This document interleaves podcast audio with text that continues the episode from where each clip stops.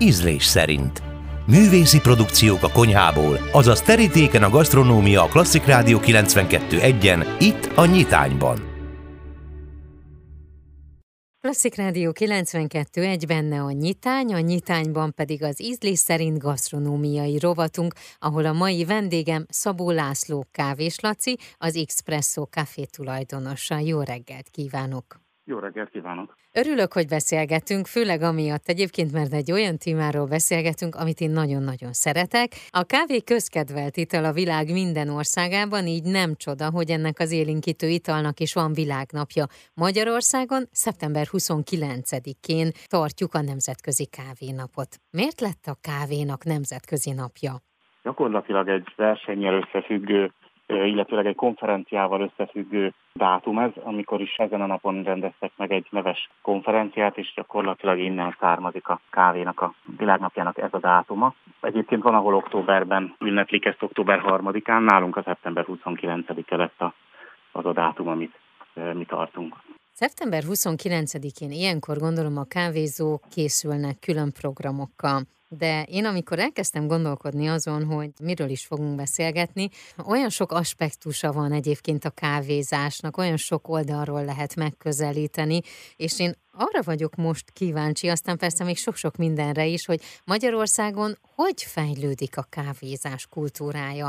Honnan indult, és most hol tart? Gyakorlatilag nálunk volt talán Európában az egyik legkomolyabb kávézási kultúra pár száz évvel ezelőtt. Gyakorlatilag az 1800-as években mondhatjuk, hogy a legfejlettebb kávézási kultúra Magyarországon volt, vagy az egyik legfejlettebb. Sajnos elég hosszú időre eltűnt ez a kultúra, és eléggé a mindennapoknak a részévé vált ugyan a kávé, de gyakorlatilag nem volt neki meg a saját bája, hanem ez a mindennapjainknak a napi rutin részévé vált, és ezen próbálunk az elmúlt 20-25 évben elég sokat dolgozni, hogy ez újra egy olyan formája legyen az én idő eltöltésének, hogy ne egy ilyen kötelező napi rutin legyen, hanem próbáljuk meg ezt az 5-15 percet úgy megélni, hogy ez egy picit magunkkal törődés legyen inkább, mint sem, hogy a napi rutin 3 másodperces része, hogy bedobunk egy kávét. Kávézást főleg a hölgyek egyébként összeszokták kötni azzal, hogy akkor egy barátnős csevegés is van,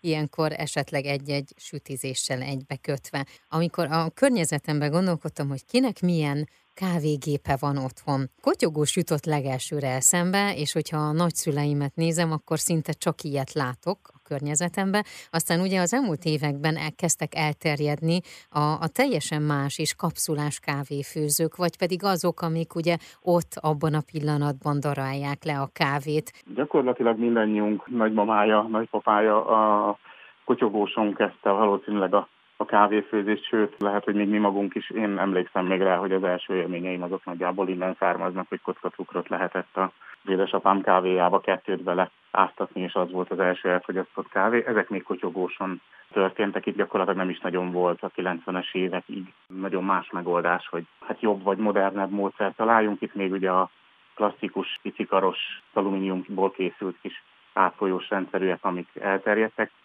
Ezek is nagyjából a mai napra kikoptak, és inkább a darálós automata gépek, illetőleg most már egyre trendibb ugye a kapszulás gépeknek a használata, sőt nem kizárt, sőt egyre jobban terjed az is, hogy akár otthon karosgépen, tehát ilyen vendéglátóipari-szerű pici karosgépeken meg otthon kávét. Gyakorlatilag ez a honbarisztáskodás egyre jobban terjed, és ez szintén megint nagyon jót tesz annak, hogy az ember picikét ezt ne kötelezőként fogyasszák az italokat, mi keressék tudatosan azt, hogy melyik kávé az, ami nekik a legjobban működik. Ez rettenetesen jót tesz gyakorlatilag ennek a kávézási kultúrának, úgyhogy ennek nagyon-nagyon örülünk, hogyha minél jobb képeken, minél jobb kávékat próbálnak az emberek fogyasztani otthon is. Hogy lehet megszeretni a kávézást? A kávézást gyakorlatilag a legegyszerűbben úgy lehet megszeretni, hogyha az ember megkóstolja szülei, nagyszülei által készített italt, és szerintem ezen mind túlestünk 10 éves korunkban. Ugye ketté válik a dolog, a felnőtt lakosság körülbelül 70%-a rendszeres kávéfogyasztó, tehát őket csúnyán mondva elkapja ez az érzés. Körülbelül 30%-unk az, aki egyáltalán nem, tehát akit nem érint meg a kávénak az illata, illetőleg a fogyasztásának a fele. Gyakorlatilag mi ugye ezzel a 70%-kal próbálunk jóban lenni, és próbáljuk őket minél jobban arra terelni, hogy minél igényesebben, minél inkább a saját igényeiknek megfelelően keressék meg azokat a kávékat és kávékészítési módokat, amik nekik a legjobban ízlenek. A maradék 30%-ot sem szabad viszont elengedni, tehát onnan lehet csúnyán mondva téríteni, tehát lehet onnan embereket átcsalni a kávézós oldalra. Nem mondanám, hogy valaki születésétől fogva antikávésta, kávé ellenes lenne, hanem gyakorlatilag itt nagyon sokakat lehet meggyőzni arról, hogy ez nem egy ördögtől való ital ez a kávé. Rengetegszer vannak ugye ilyen panaszok, hogy íg a gyomrom, fáj a fejem, rosszul érzem magam, túl pörgök, és nem kérek kávét, vagy nem szeretem a kávét. Tehát nekik is egyébként az a jó hír, ez lehet az a 30%, hogy ugye vannak olyan kávék, amelyeknél nem jelentkeznek ilyen panaszok. Így van, pontosan. Ez gyakorlatilag teljesen egyéne válogatja, és abszolút az egyénnek kell utána menni. Mi tudunk segíteni abban, hogy jellemzően melyik azok a kávék, amelyek nem szoktak ilyen vagy olyan tüneteket, vagy akár semmilyen tüneteket okozni, de erre garancia ugye nincsen, hogy mindenkinél ugyanúgy működik egy kávékeverék, vagy akár egy-egy kávéfajta. Viszont egész nagy tapasztalatunk van már ebben, hogy melyek azok a kávéink például, amelyik jellemzően nem szokták ezeket a tüneteket okozni azoknak, akik ezekre panaszkodnak. Eszembe jutott egy olyan dolog, hogy a kávézás lehet akár egy olyan is, hogy most párhuzamot vonjak a mondjuk a borkóstolással és kávékóstolással.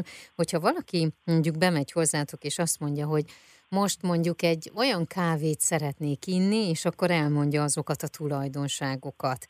Lehet ilyen párhuzamot vonni? Van ilyen, hogy különböző kávék közül választhatnak, és akkor a hangulatának megfelelőt tud inni? Nagyon-nagyon jó az analógia, a bor és a kávé kóstolása, illetőleg a kávékóstolás mikéntje, hogy anyja, illetve a működése is nagyon hasonló. Itt is van a kávén kóstolásnál gyakorlatilag eleje, közepe és vége, ugyanúgy, mint a bornál. Tudunk is ebben segíteni, hogy valakinek melyik az a kávé, amelyik legjobban megfelel azoknak a kritériumoknak, amit elmond, viszont a rossz hír az, hogy ez egy alkímia. Itt nem működik az a dolog, hogy egy picikét fűszeresebb kávét beleteszek egy keverékbe, és akkor az fűszeresebb lesz. Itt sajnos simán előfordul az, hogy egy picike fűszerestől egy teljesen más íz kerül elő. Van olyan kávékeverékünk, amit 7-es évig formálgattam, így 3-5%-onként, mire elérte azt a jelenlegi állapotát, ahol most tart, és még mindig tudnék rajta fejleszteni, és előbb-utóbb fogok is. Úgyhogy ez sajnos úgy nem működik, hogy ezt az ízvilágot összekeverjük egy másik ízvilágra, és akkor biztosan tudjuk, hogy mi fog belőle kijönni. Ez abszolút nem így működik. Tehát itt a 2 meg 2 az lehet 4, 1000 meg 3-nak a hatványai is akár. Mennyire kísérletezőek a magyarok kávézás tekintetében? Hát itt 2 csoportra kell megint osztani az embereket. Az egyik csoport, ők vannak, gyanítom, még többen. Ők ragaszkodnak a megszokott ízhez és a megszokott aromákhoz, és vannak az általam kalandoroknak nevezett emberek, akik szintén egyre többen vannak, és egyre nagyobb teret hódít ez a hozzáállás is, amikor ők keresik az újabb és újabb ízeket, gyakorlatilag hetente, havonta váltogatják a kávékat, és akkor keresik azt, amelyik a legjobban az ő szívükhöz közel kerül. Szerintem nem állnak meg az a gyanúm, hanem tartanak ha meg is van a kedvenc, egy kedvencet így folyamatosan, és utána mennek tovább is, és tovább keresgélik, hogy még melyik lehet az. Az ilyen lelkületű emberek általában szerintem nem állnak le egyfajta kávénál. Az első csoport pedig rendszeresen évekig ragaszkodik ahhoz az ízvilághoz, amit megszokott, vagy amit szeret.